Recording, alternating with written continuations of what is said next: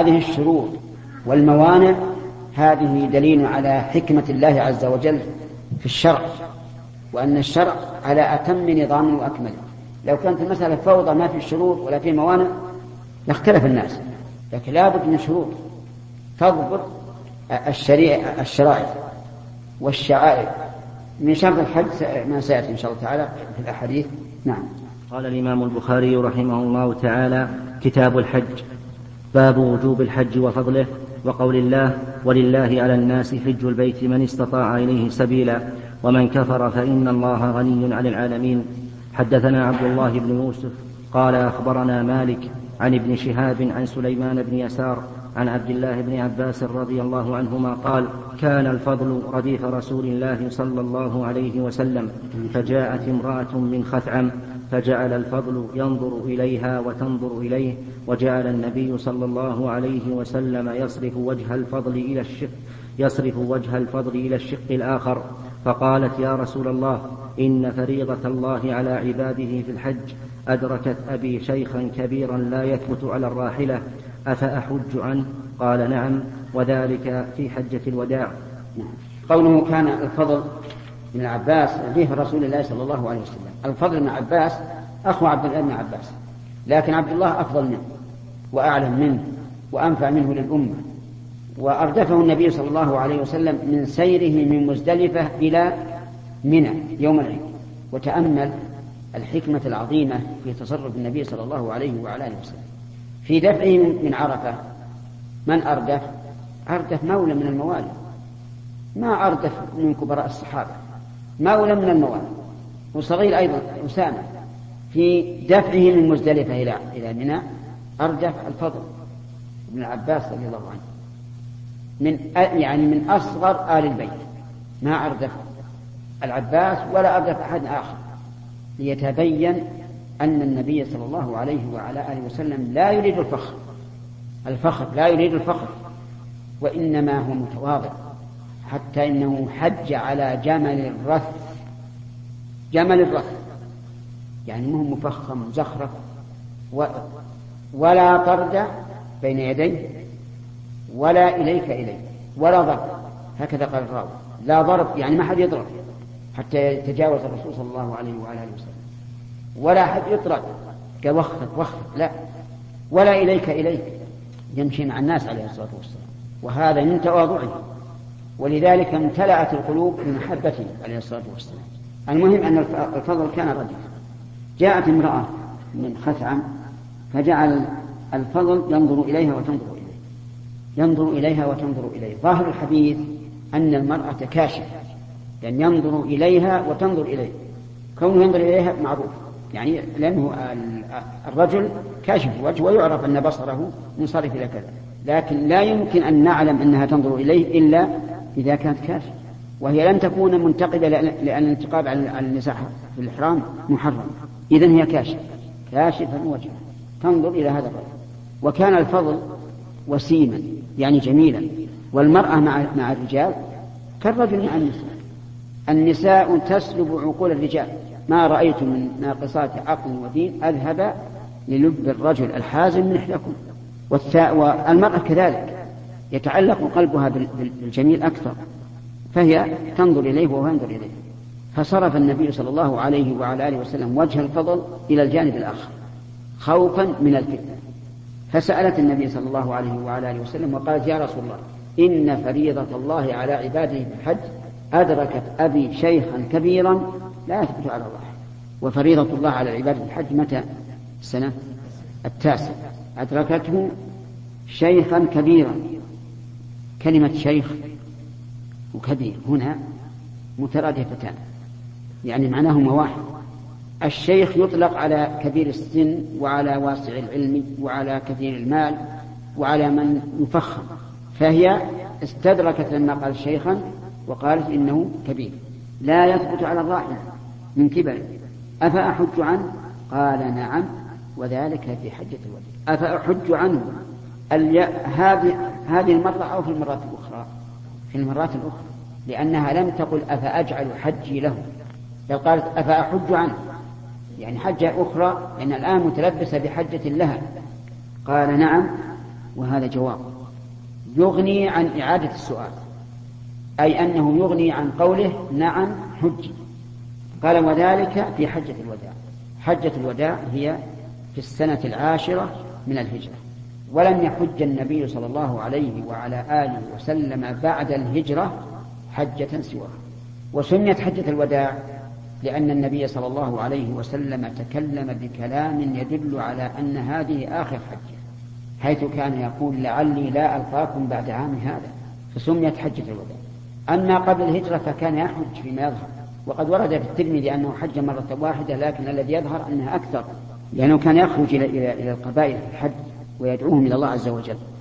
طيب في هذا الحديث فوائد.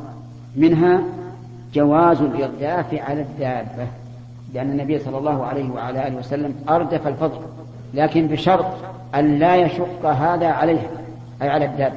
فإن شق عليها كان ذلك حراما لأنه تعذيب له ومنها جواز إرداف الأقل شأنا وجاها مع وجود من هو أفضل.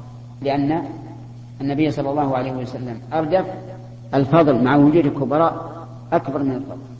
ومنها أن صوت المرأة ليس بعورة لأنها تكلمت وعنده الفضل وربما غيره أيضا لكن نحن ليس أمامنا إلا الفضل. بل دل القرآن على أن صوتها ليس بعورة في قوله تعالى فلا تخضعن بالقول وهذا يدل على أن جواز أصل القول. طيب. ومن فوائد هذا الحديث وجوب إزالة المنكر باليد مع القدرة. وقد جاء الحديث أن من لم يقدر باليد فليغير بإيش؟ باللسان فإن لم يستطع فبالقلب. وجه ذلك أن النبي صلى الله عليه وعلى آله وسلم صرف وجه الفضل إلى الشق الآخر ومنها جواز كشف المرأة وجهها إذا لم يكن فتنة لأن المرأة كاشفة. ولم يأمرها النبي صلى الله عليه وعلى آله وسلم أن تغطي الوجه بل صرف وجه الفضل خوفا من إيش؟ من الفتنة. هكذا استدل من يرى جواز كشف الوجه. والحقيقة أن هذا الحديث من المشكل من الأحاديث المشكلة. والواجب على على الإنسان الذي يتقي الله ربه إذا وجدت نصوص مشكلة أن يحملها على غير المشكل على الواضح. فإن هذه طريقة الراسخين في العلم. قال الله عز وجل هو الذي أنزل عليك الكتاب منه آيات محكمات. هن أم الكتاب يعني مرجع الكتاب وأخر متشابهات. فأما الذين في قلوبهم زيغ فيتبعون ما تشابه منه. وأما الراسخون في العلم فيقولون آمنا به كل من عند ربنا واضح يا جماعة؟ وهذا كما هو في الآيات الكريمة في القرآن الكريم هو أيضا في الأحاديث. توجد أحاديث مشكلة فيجب حملها على الواضح المحكم. والحكمة من أن الله عز وجل يجعل بعض النصوص متشابهة. الحكمة الامتحان ليعلم سبحانه وتعالى من يريد الفتنة ممن يريد الحق. كما قال عز وجل فأما الذين في قلوبهم زيغ فيتبعون ما تشابه منه إيش؟ ابتغاء يعني طلب طلبا للفتنة وطلبا لتأويل أي تنزيله على غير ما أراد الله. فلله الحكمة عز وجل فيما جعله في في نصوص الشريعة حتى يتبين من يريد الحق ممن يريد الفتنة. على كل حال الحديث هذا في شبهة لا شك. ولكن الغريب أن النووي رحمه الله استدل به على تحريم كشف المرأة وجهها قال هذا بناء التحريم. لأن النبي صلى الله عليه وعلى آله وسلم لم يمكن الفضل من النظر إليها بل صرف. لكن يرد على هذا أن يقال لماذا لم يأمرها النبي صلى الله عليه وسلم أن تغطي وجهه؟ لماذا صرف وجه الفضل ولم يأمرها أن تغطي وجهه؟ فيقال إن النبي صلى الله عليه وسلم له أساليب في الدعوة إلى الله عز وجل. هذه امرأة حاجة كاشفة كاشفة وجهها لأن النقاب محرم. تسأل عن دينه. فلم يحب النبي صلى الله عليه وسلم أن يجابهها بتغيير المنكر. بل أمر بل صرف وجه الفضل إلى الجانب الآخر. وهذا في نظر النبي صلى الله عليه وسلم في تلك الساعة أهون من أن يخجل هذه المرأة ويقول فإن قال قائل سلمنا لكم ذلك لكن المرأة ستواجه رجال آخرين. نقول من قالها؟ لا يلزم. قد تكون امرأة جلدة قوية وتكون في أول الناس. فيكون الذي يلي الناس إيش؟ يكون ظهره ولا في شيء. وعلى كل حال فهذا لا شك أنه من المتشابه ولكن المتشابه يرد المحكم قال بعض إخواننا من العلماء المعاصرين إن الفضل ليس ينظر إلى وجهها إنما ينظر إلى هيئة الجسم وتركيبه فيقال هذا قد يسلم. لكن المشكل أنها هي تنظر إليه. يعني من الجائز أن الرجل ينظر إلى هيئة جسم المرأة وتركيبه والنساء يختلف. أليس كذلك؟ بعضهن ما شاء الله يجن كأنها سبع. ما تحب ولا تنظر إليه. وبعض الناس تجيك على شيء. نعم؟ أي نعم. الوصف عندك جزاك الله خير. على كل حال هذا مسلم بالنسبة للفضل يعني بمعنى أنه ممكن أن الفضل رضي الله عنه ينظر إلى جسمه. لكن مشكلة تنظر إليه. إيش نقول فيه؟ لا يمكن أن يتخلى الإنسان فيقول إنها تنظر إليه من وراء الخمار. يعرف. حدقة العين من وراء الخمار أنها تنظر إلى جهة ما. نعم. فإن ادعى مدعى ذلك قلنا إذن الخمار لا يغطي خفيف لا يحصل به التغطية آخر ما أقول في هذا الحديث أنه من المتشابه والواجب الرجوع إلى المحكم من الأدلة القرآنية والنبوية والنظرية الدالة على وجوب تغطية المرأة وجهها. ولنا في هذه الرسالة صغيرة لكنها صغيرة الحجم كثيرة المعنى والحمد لله. من أحب أن يرجع إليها فليرجع. في هذا الحديث من الفوائد آه، أنه أن العاجز عن السعي إلى الحج ببدنه مع قدرته المالية لا يسقط عنه الحج. لقولها إن فريضة الله على عباده في الحج. ولو لم يكن فريضة على هذا الشيخ لقال النبي صلى الله عليه وسلم إن أباك ليس عليه حج. لكنه أقرها على أن على أن الحج فريضة عليه.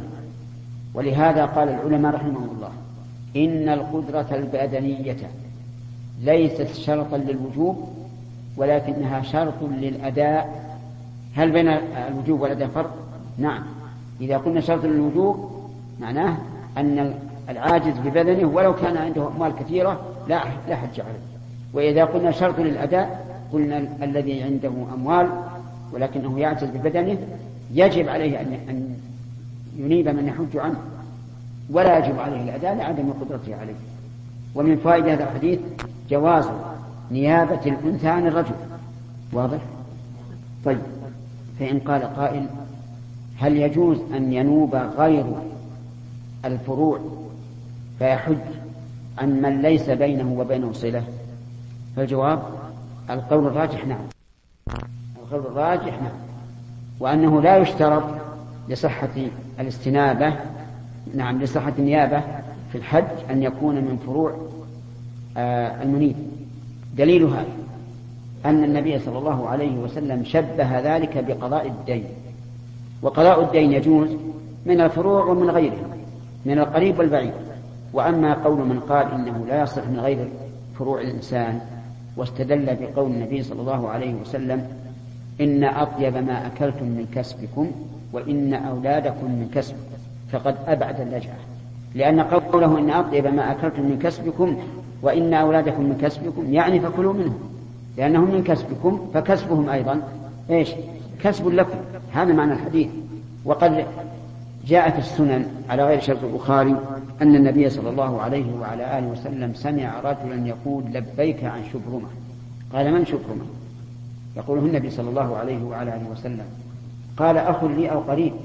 قال أحججت عن نفسك؟ قال لا. قال حج عن نفسك ثم حج عن شبرمة. وهذا أخ أو قريب. ومن فائدة هذا الحديث أن عدم الثبوت على الراحلة عذر في عدم الأداء.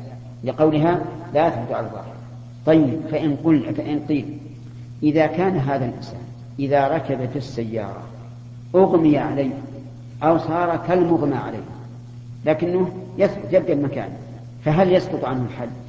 فالجواب نعم. لأن الإغماء على الشخص أو أو, أو شبه الإغماء ليس مجرد أن أن يصفو الإنسان يذهب عنه شيء كل شيء. إذا صح الإنسان من إغمائه فسيتأثر بدنه وينحل ويتعب.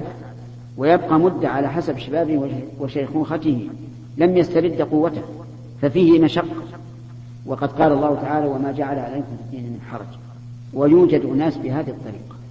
من حين ما يركب السيارة وتشغل خلاص ينسى الدنيا لأن يصل إلى البلد. مثل هذا ما, ما لا يجب عليه الحج بلا شك. لا يجب عليه إيش؟ أداء. نعم. انتهى خمس دقائق سرعة نعم. أقول خمسة دقائق تكون قرضة إن شاء الله. إلى الليلة. قرضة؟ تعرف القرضة؟ قرضة إلى الليلة القادمة إن شاء الله. يعني بمعنى إن شاء الله نبدأ بالسؤال قبل الدرس. إن شاء الله. آه، سبق حديث ابن عباس رضي الله عنه في قصة المرأة.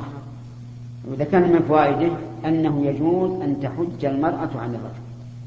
وهل يجوز أن يحج الرجل عن المرأة؟ الجواب نعم من باب أولى. ولكن الحج عن العاجز في الفريضة هو ما دل عليه الحديث ولا نزاع في هذا. لكن الحج عن العاجز في النفل هل يجوز أو لا يجوز؟ اختلف العلماء في هذا. منهم من قال إنه جائز قياسا على الفريضة ومنهم من قال إنه لا يجوز لأن الأصل أن لا ينوب أحد عن أحد في في عبادة. وإذا الأصل فإننا نقتصر على ما ورد بعينه ولا نتجاوز.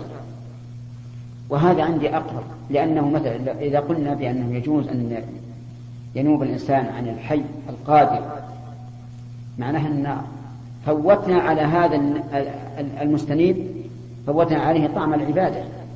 تجد هذا الإنسان ذهب يحج وهذا في لهوه وسهوه ولا كأنه فعل إذا وش الفائدة؟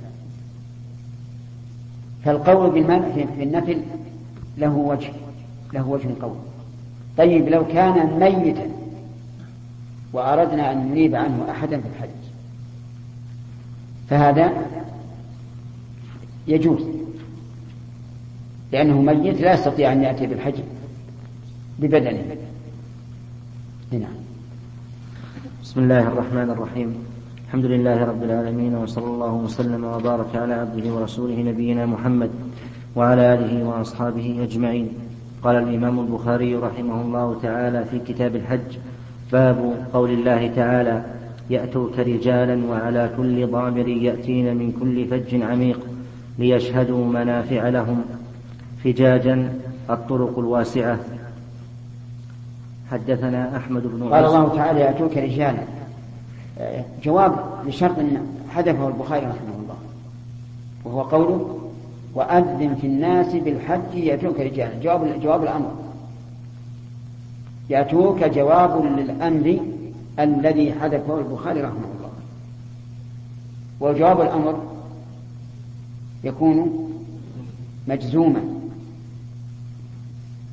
إذا إذا كان كذلك فنقول المعنى أعلم الناس بوجوب الحج. وادعهم إلى ذلك. يأتوك أي الناس رجالا يعني ونساء وعرف النساء ولا لا. رجالا يعني على أرجلهم. كما قال الله تعالى فإن خفتم فرجالا أو ركبانا. وعلى كل ضامر يعني ويأتوك على كل ضامر أي على كل ناقة ضامر. الضامر هي التي قل أكلها لكنها قوية وبطنها قد ضمر. يأتينا أي الضمر من كل فج عميق أي بعيد. وهذا هو الذي حصل. تجد تجد المسلمين يأتون إلى الحج من أبعد ما يكون من أقصى شرق آسيا وكذلك من أفريقيا وغيرها. لكن تغيرت الوسيلة الآن. الوسيلة بدل يأتوك وعلى كل ضامر وعلى كل طائر. كان بالأول؟ على كل سفينة. الآن الذي يأتي بالطائرات أضعاف الذين يأتون بالسفن وبالسيارات واسأل المطار جدة. كيف كيف يأتيه عالم. طائرات سبحان الله. الطائرة الواحدة تقول هذه قرية. تحمل 450 راكب بعفشهم ومتاعهم وكل ما يحتاجون 450 راكب في سفرة واحدة إذا يأتوك الآن على إيش؟ على كل طائر وهذه من نعمة الله عز وجل. تيسير المواصلات والاتصالات لا شك إنه رحمة من الله عز وجل. ولكن اعلم أن كل ما في الدنيا لا يمكن أن يكون رحمة من كل وجه. بل لا بد أن يكون هناك نواقص. لأن الدنيا أصلا دار دنيا. دنيا من إيش؟ من الدنو ما فيها شيء كان. وفي هذا يقول الشاعر فيوم علينا ويوم لنا ويوم نساء ويوم نسر هكذا. حتى يختبر الله العباد عز وجل نعم حتى يختبر الله عز وجل العباد بالبلاء والرخاء. يقول عز وجل ليشهدوا منافع لهم. منافع جمع صيغته إيش؟ صيغة منتهى الجموع يعني منافع كثيرة دينية ودنيوية. واسأل التجار ماذا يحصلون عليه من الأرباح في مواسم الحج. لا الذين يقدمون بسلعهم إلى مكة ولا أهل مكة الذين يبيعون على الحجاج. أما المنافع الدينية فلو استغل الحج كما ينبغي لوجدت فيه منافع كبرى. لتعلم الجاهل من العالم وعرف المسلمون بعضهم بعضا وحصل خير كثير. أنك تمر بالشارع في مثلا من أفريقيا ومن آسيا ومن أوروبا. ما كأنكم إخوان مسلمين. هدفكم واحد. لا خلوا هذا هذا من أوروبا ما علينا خلوا هذا من شرق آسيا ما علينا غلط هذا. يعني لو أن الناس استعملوا مواسم الحج فيما أراد الله عز وجل لحصل في هذا خير كثير نعم. حدثنا أحمد بن عيسى قال حدثنا ابن وهب عن يونس عن ابن شهاب أن سالم بن عبد الله أخبره أن ابن عمر رضي الله عنهما قال رأيت رسول الله صلى الله عليه وسلم يركب راحلته بذي الحليفة ثم يهل حتى تستوي به قائمة. عندي نسخة حين تستوي به. هذا نسخة الإهلال. الإهلال يعني التلبية بالحج. هل يلبي الإنسان بالحج من حين أن يحرم؟ من حين أن يغتسل ويلبس ثوب الإحرام أو من حين أن يصلي أو إذا استوى على بعيره في هذا خلاف بين أهل العلم. منهم من قال إذا استوى على بعيره ومنهم من قال إذا كان في ذي الحليفة إذا استوى على البيدة لأن حديث جابر يقول حتى إذا استوت به راحلته على البيدة أهل بالتحريم ومنهم من قال من حين أن يحرم أو يصلي. والأيسر للإنسان أن يحرم إذا استوت به ناقته. نعم. إذا استوى على بعير أو إذا استوى على إيش؟ على سيارة لأن هذا أرفق به. إذ قد يطرأ عليه بعد الاغتسال ولبس ثوب الإحرام يطرأ عليه أشياء ممنوعة في الإحرام ويتمنى أنه لم يحرم ولنفرض أنه نسى أن يتطيب وعقد الإحرام من حين اغتسل ولبس ثوب الإحرام ونسى أن يتطيب. الآن هل يمكن أن يتطيب أو لا؟ نعم. لا يمكن. ليش؟ لأن عقد النية. لكن لو أخر التلبية حتى ركب تمكن تمكن من ذلك.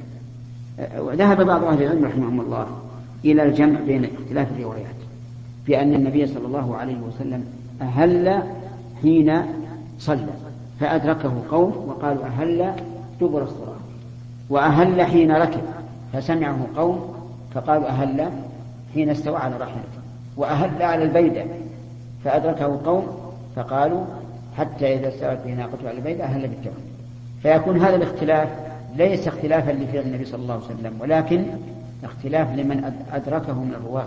وهذا جمع حسن هذا جمع حسن.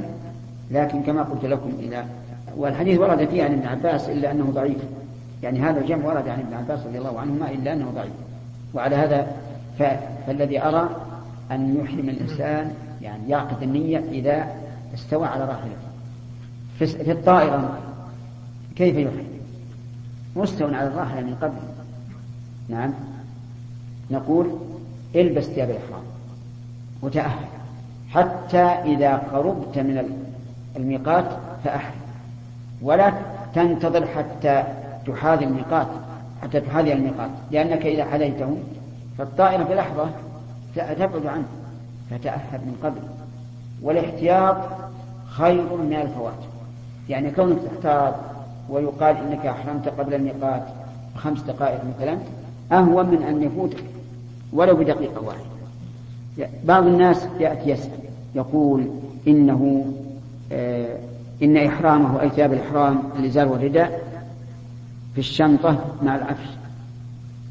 ولا يتمكن منه وهو في السيارة في الطائرة. فماذا يصنع؟ بعض الناس يقول خلاص إذا وصلت إلى جدة نزلت اشتريت الإحرام وأحرمت وعلى وعلى القول بوجوب الإحرام من الميقات يكون هذا الرجل ترك واجبا فيلزمه دم يذبح في مكة ويجعل لكن نقول المسألة ما تحتاج إلى هذا. اخلع القميص ويبقى عندك إيش؟ السروال. إذا كان عليك سروال.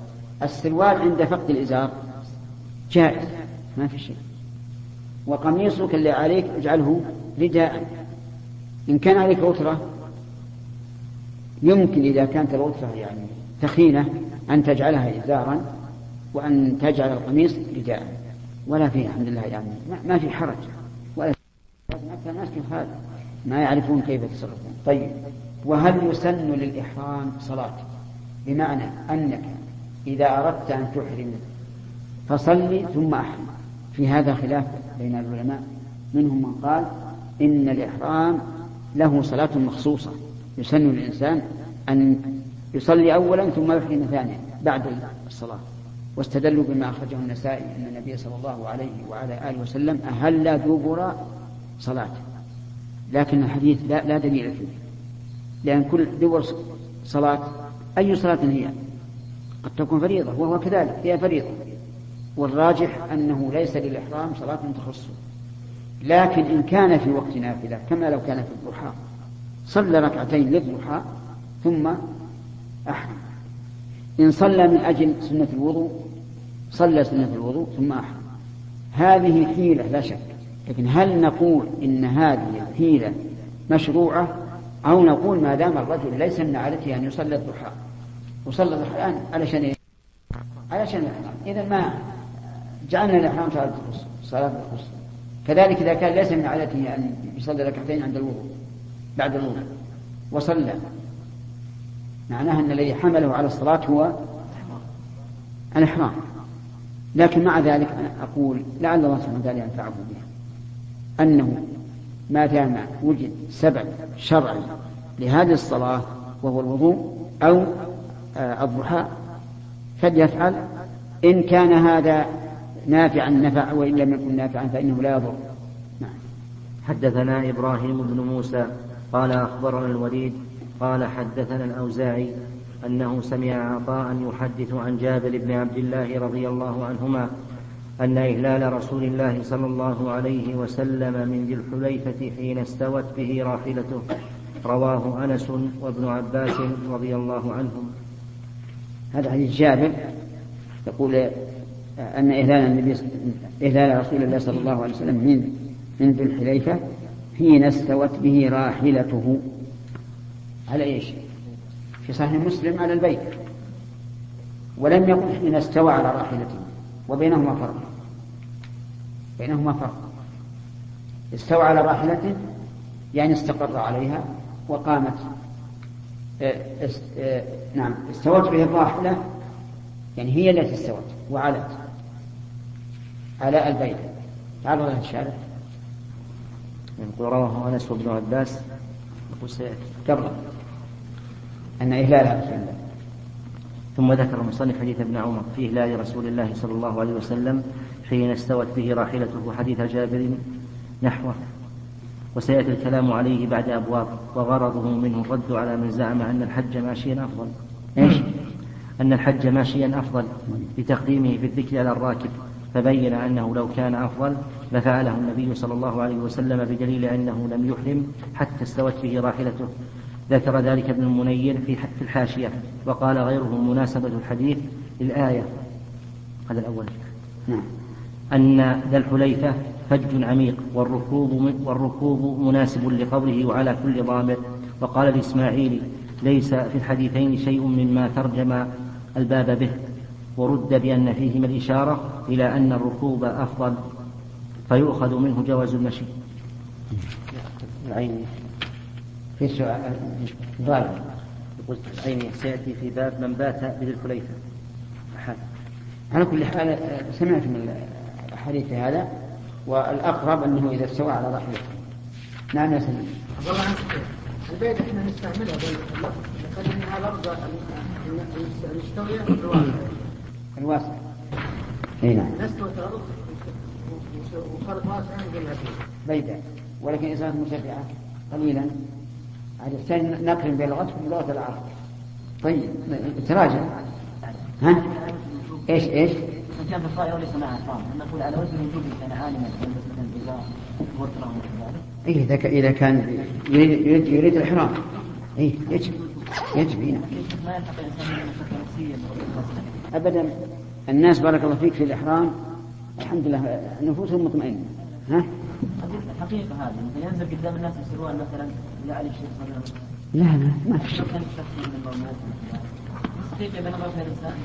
أبدا ما هي صعب. جربنا هذا. لكن ما جربنا على هذا الوجه بالضبط. الإنسان يمشي بإزار فقط. ودن إيه. على السروال ولا ولكن على على على على صدره. نعم. على أعلى صدره. لا ما ما أظن. يعني أنه يبقى بسرواله نعم. لا هي مسألة فدية لكن إذا قلنا أنه يحرم ما معنى الواحد أن يخير بين بين فعل المحظور والفدية والله الناس يختلفون يختلفون. ما أظن. إذا حط إحرامه جاء من الطيار ومصلح لا سيما إذا كان ذا هيئة. يعني يعرفون إن ذا الهيئة ما يمكن يفعل هذا إلا أنه محرم. نعم. شيخ من لبس الإحرام وانتظر الميقات. وصاحب الطيار مر الميقات ولم يخبر فهو بنيته نعم نعم. يحرم نعم يحرم من حين من حين بلغ ذلك. وتكون الفدية على الطيار ينوي الدخول. في المسجد إلا بعد ما طاف ميقات إيه، ليش ليش ما ما احتاط؟ ليش ما تعلم؟ هي تقديرية هذه. والله اما اما اللي يروح من القصيم نشوف المدينة تحت. هو سال رجل هذا سال هيئه الشيخ يصلي ورا الشيخ السليم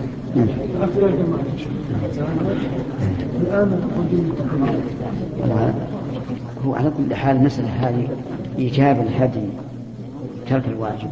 أصلا فيه, فيه, فيه شيء في النفس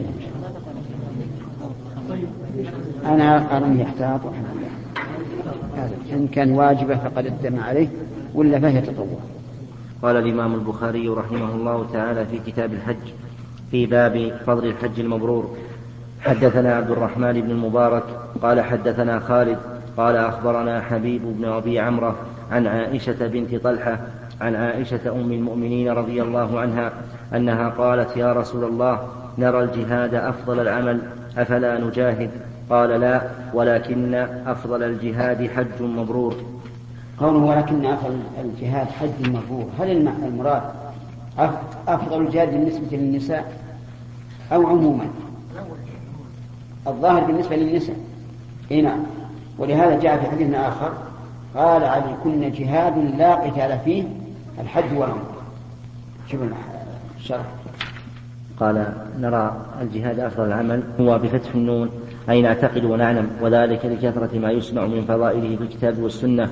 وقد رواه جرير عن صهيب عند النساء بلفظ فإني لا أرى عملا في القرآن أفضل من الجهاد قوله لكن أفضل الجهاد.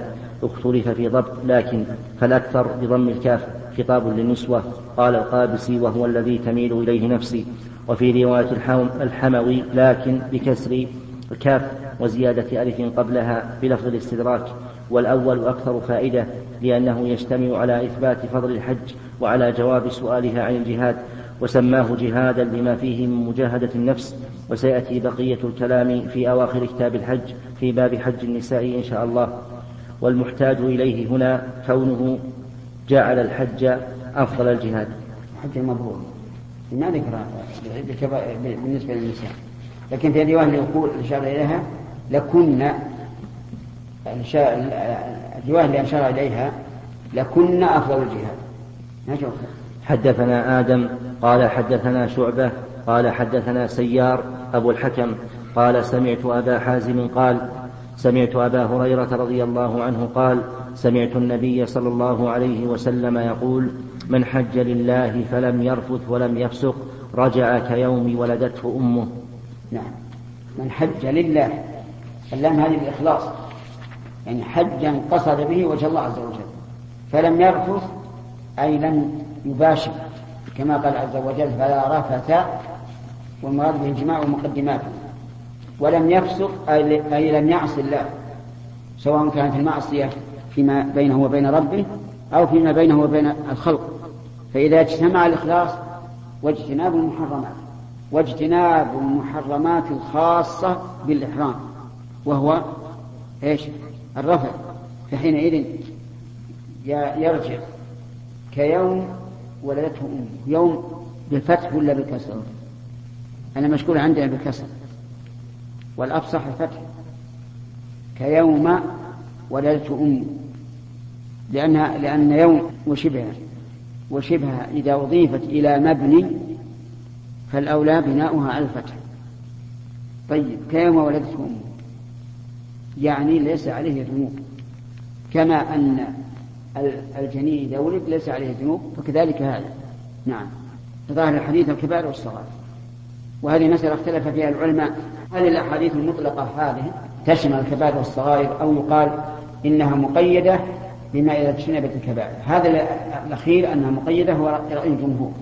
وقالوا إذا كانت الصلوات الخمس والجمعة الجمعة لا تكفر إلا بإجتناب الصغائر. نعم نعم إلا بإجتناب الكبائر مع أنها أفضل من الحج فالحج من باب أولى نعم. أراد الحج مال وصار إلى أن آه، قبل الإحرام سرق ما عنده من المال ولم يستطيع الحج. هل يكتب له أجر الحج؟ وهل يسقط عنه هذه الفريضة؟ نعم. إذا لم يجد مع الغير نعم. أما كتابة أجر الحج فهذا المرجو من الله عز وجل. لقوله تعالى ومن يخرج من بيته مهاجرا إلى الله ورسوله ثم يدركه الموت فقد وقع أجر على الله وأما سقوط الحج عنه فهو يسقط عنه هذه السنة لأنه ليس عنده مال. فإن أتى الله له بمال وجب عليه أن يحج حج فإنه أحد الجهادين نعم. ما يفسر بأن عام للنساء ولا شك أن الحج نوع من الجهاد. ولهذا قال الله تعالى وأنفقوا في سبيل الله ولا تلقوا بأيديكم إلى التهلكة وأحسنوا إن الله يحب المحسنين. ثم قال وأتموا الحج والعمرة لله. وذهب بعض أهل العلم إلى جواز إعطاء الزكاة فقيرا لم يحج. وقالوا إن هذا من الجهاد في سبيل الله. ثلاثة. العين. العين نعم. يقول قوله لكن في رواية الأكثرين بضم الكاف والنون لجماعة النساء خطابا لهن. وقال القابسي هذا هو الذي تميل إليه نفسي. وفي رواية الحموي لكن بكسر الكاف وزيادة الألف قبلها بلفظ الاستدراك. قلت فعلى فعلى هذا الرواية اسم لكن. إيش؟ فعلى هذه فعلى هذه الرواية اسم لكن هو قوله أفضل الجهاد بالنصب وخبرها هو قوله حج مبرور. والمستدرك منه يستفاد من السياق. تقديره ليس لكن ليس لكن الجهاد ولكن أفضل الجهاد في حق كل ليس لك. نعم. لكن ليس لكن إيه. أفضل الجهاد. نعم. تقديره ليس لكن أفضل الجهاد. كيف؟ ليس قال يقول قال لا لكن أفضل الجهاد. لا يقول تقديره ليس لكن الجهاد. ليس لكن الجهاد ولكن يعني يريد أن يقول لا لكن. لا لكن. هذا ضعيف تحريف. قال لا. يعني لا ليس عليكم جهاد ثم قال لكن أفضل الجهاد حج مبرور. ويكون على هذا التقدير لكن آه، لكن خبر مقدم وأفضل الجهاد مبتدأ مؤخر وحج مبرور خبر مبتدأ محذوف والتقدير هو حج مبرور. والتقديره ليس لكن الجهاد ولكن ولكن أفضل الجهاد في حقكن حج مبرور. وعلى الرواية الأولى أفضل الجهاد مرفوع على الابتداء وخبره هو قوله لكن تقديره أفضل الجهاد لكن لكن تقديره أفضل الجهاد لكن حج مبرور. وفي رواية وفي لفظ النسائي ألا نخرج فنجاهد معك فإني لا أرى عملا في القرآن العظيم أفضل من الجهاد. فقال لكن أحسن الجهاد. وأجمله حج البيت حج مبرور. وفي رواية ابن ماجه عن عائشة رضي الله عنها قلت يا رسول الله هل على النساء جهاد؟ قال النبي صلى الله عليه وسلم عليهن جهاد لا قتال فيه الحج والعمرة. وعنده أيضا عن أم سلمة رضي الله عنها قال النبي صلى الله عليه وسلم الحج جهاد. الحج جهاد كل ضعيف. وفي رواية النسائي رحمه الله بسند لا بأس به عن أبي هريرة رضي الله عنه جهاد الكبير والصغير والضعيف والمرأة الحج والعمرة. وإنما قيل للحج جهاد لأنه يجاهد في نفسه بالكف عن شهواتها والشيطان ودفع المشركين عن البيت باجتماع المسلمين إليه من كل ناحية. وفي مشقة بدنية ومشقة مالية فهو يشبه الجهاد باب فرض مواقيت الحج والعمرة. حدثنا مالك بن إسماعيل قال حدثنا زهير قال حدثني زيد بن جبير أنه أتى عبد الله بن عمر رضي الله عنهما في منزله وله فسطاط وصداق فسألته من أين يجوز أن أعتمر؟ قال فرضها رسول الله صلى الله عليه وسلم لأهل نجد قرنا ولأهل المدينة ذا الحليفة ولأهل الشام الجحفة. هذا لفظ النافع مهم. فرضها رسول الله صلى الله عليه وسلم. لأهل نجد قرنا والذي في الروايات الكثيرة يهل أهل المدينة من ذي قال العلماء يهل خبر بمعنى الأمر. وهذا اللفظ الأخير الذي معنا صريح بأن الإهلال من هذه المواقيت فرض. فرض رسول الله صلى الله عليه وسلم لأهل نجد قرنا قرن هذا هو يسمى الآن قرن يسمى قرن المنازل والآن يسمى السيل الكبير. والثاني ولأهل المدينة ذا الحليفة. ذا الحليفة هي المكان المعروف الآن وسميت بذلك لأن فيها آه، حلفة شجر معروف كثير. فسمي ذا الحليفة. الآن يسمى الديار عدن. يسمى أبيار عدن. الثالثة ولأهل الشام الجحفة. الجحفة قرية مشهورة معروفة. و وقتها النبي صلى الله عليه وسلم لأهل الشام ولكنها خربت ودمرت وصار الناس يحرمون من رابغ بدلا عنه ورابغ أبعد منها يسيرا عن مكة. فمن أحرم من رابغ فقد أحرم من الجحفة وزيادة. هذه المواقيت وقتها النبي صلى الله عليه وسلم قبل أن تفتح الشام.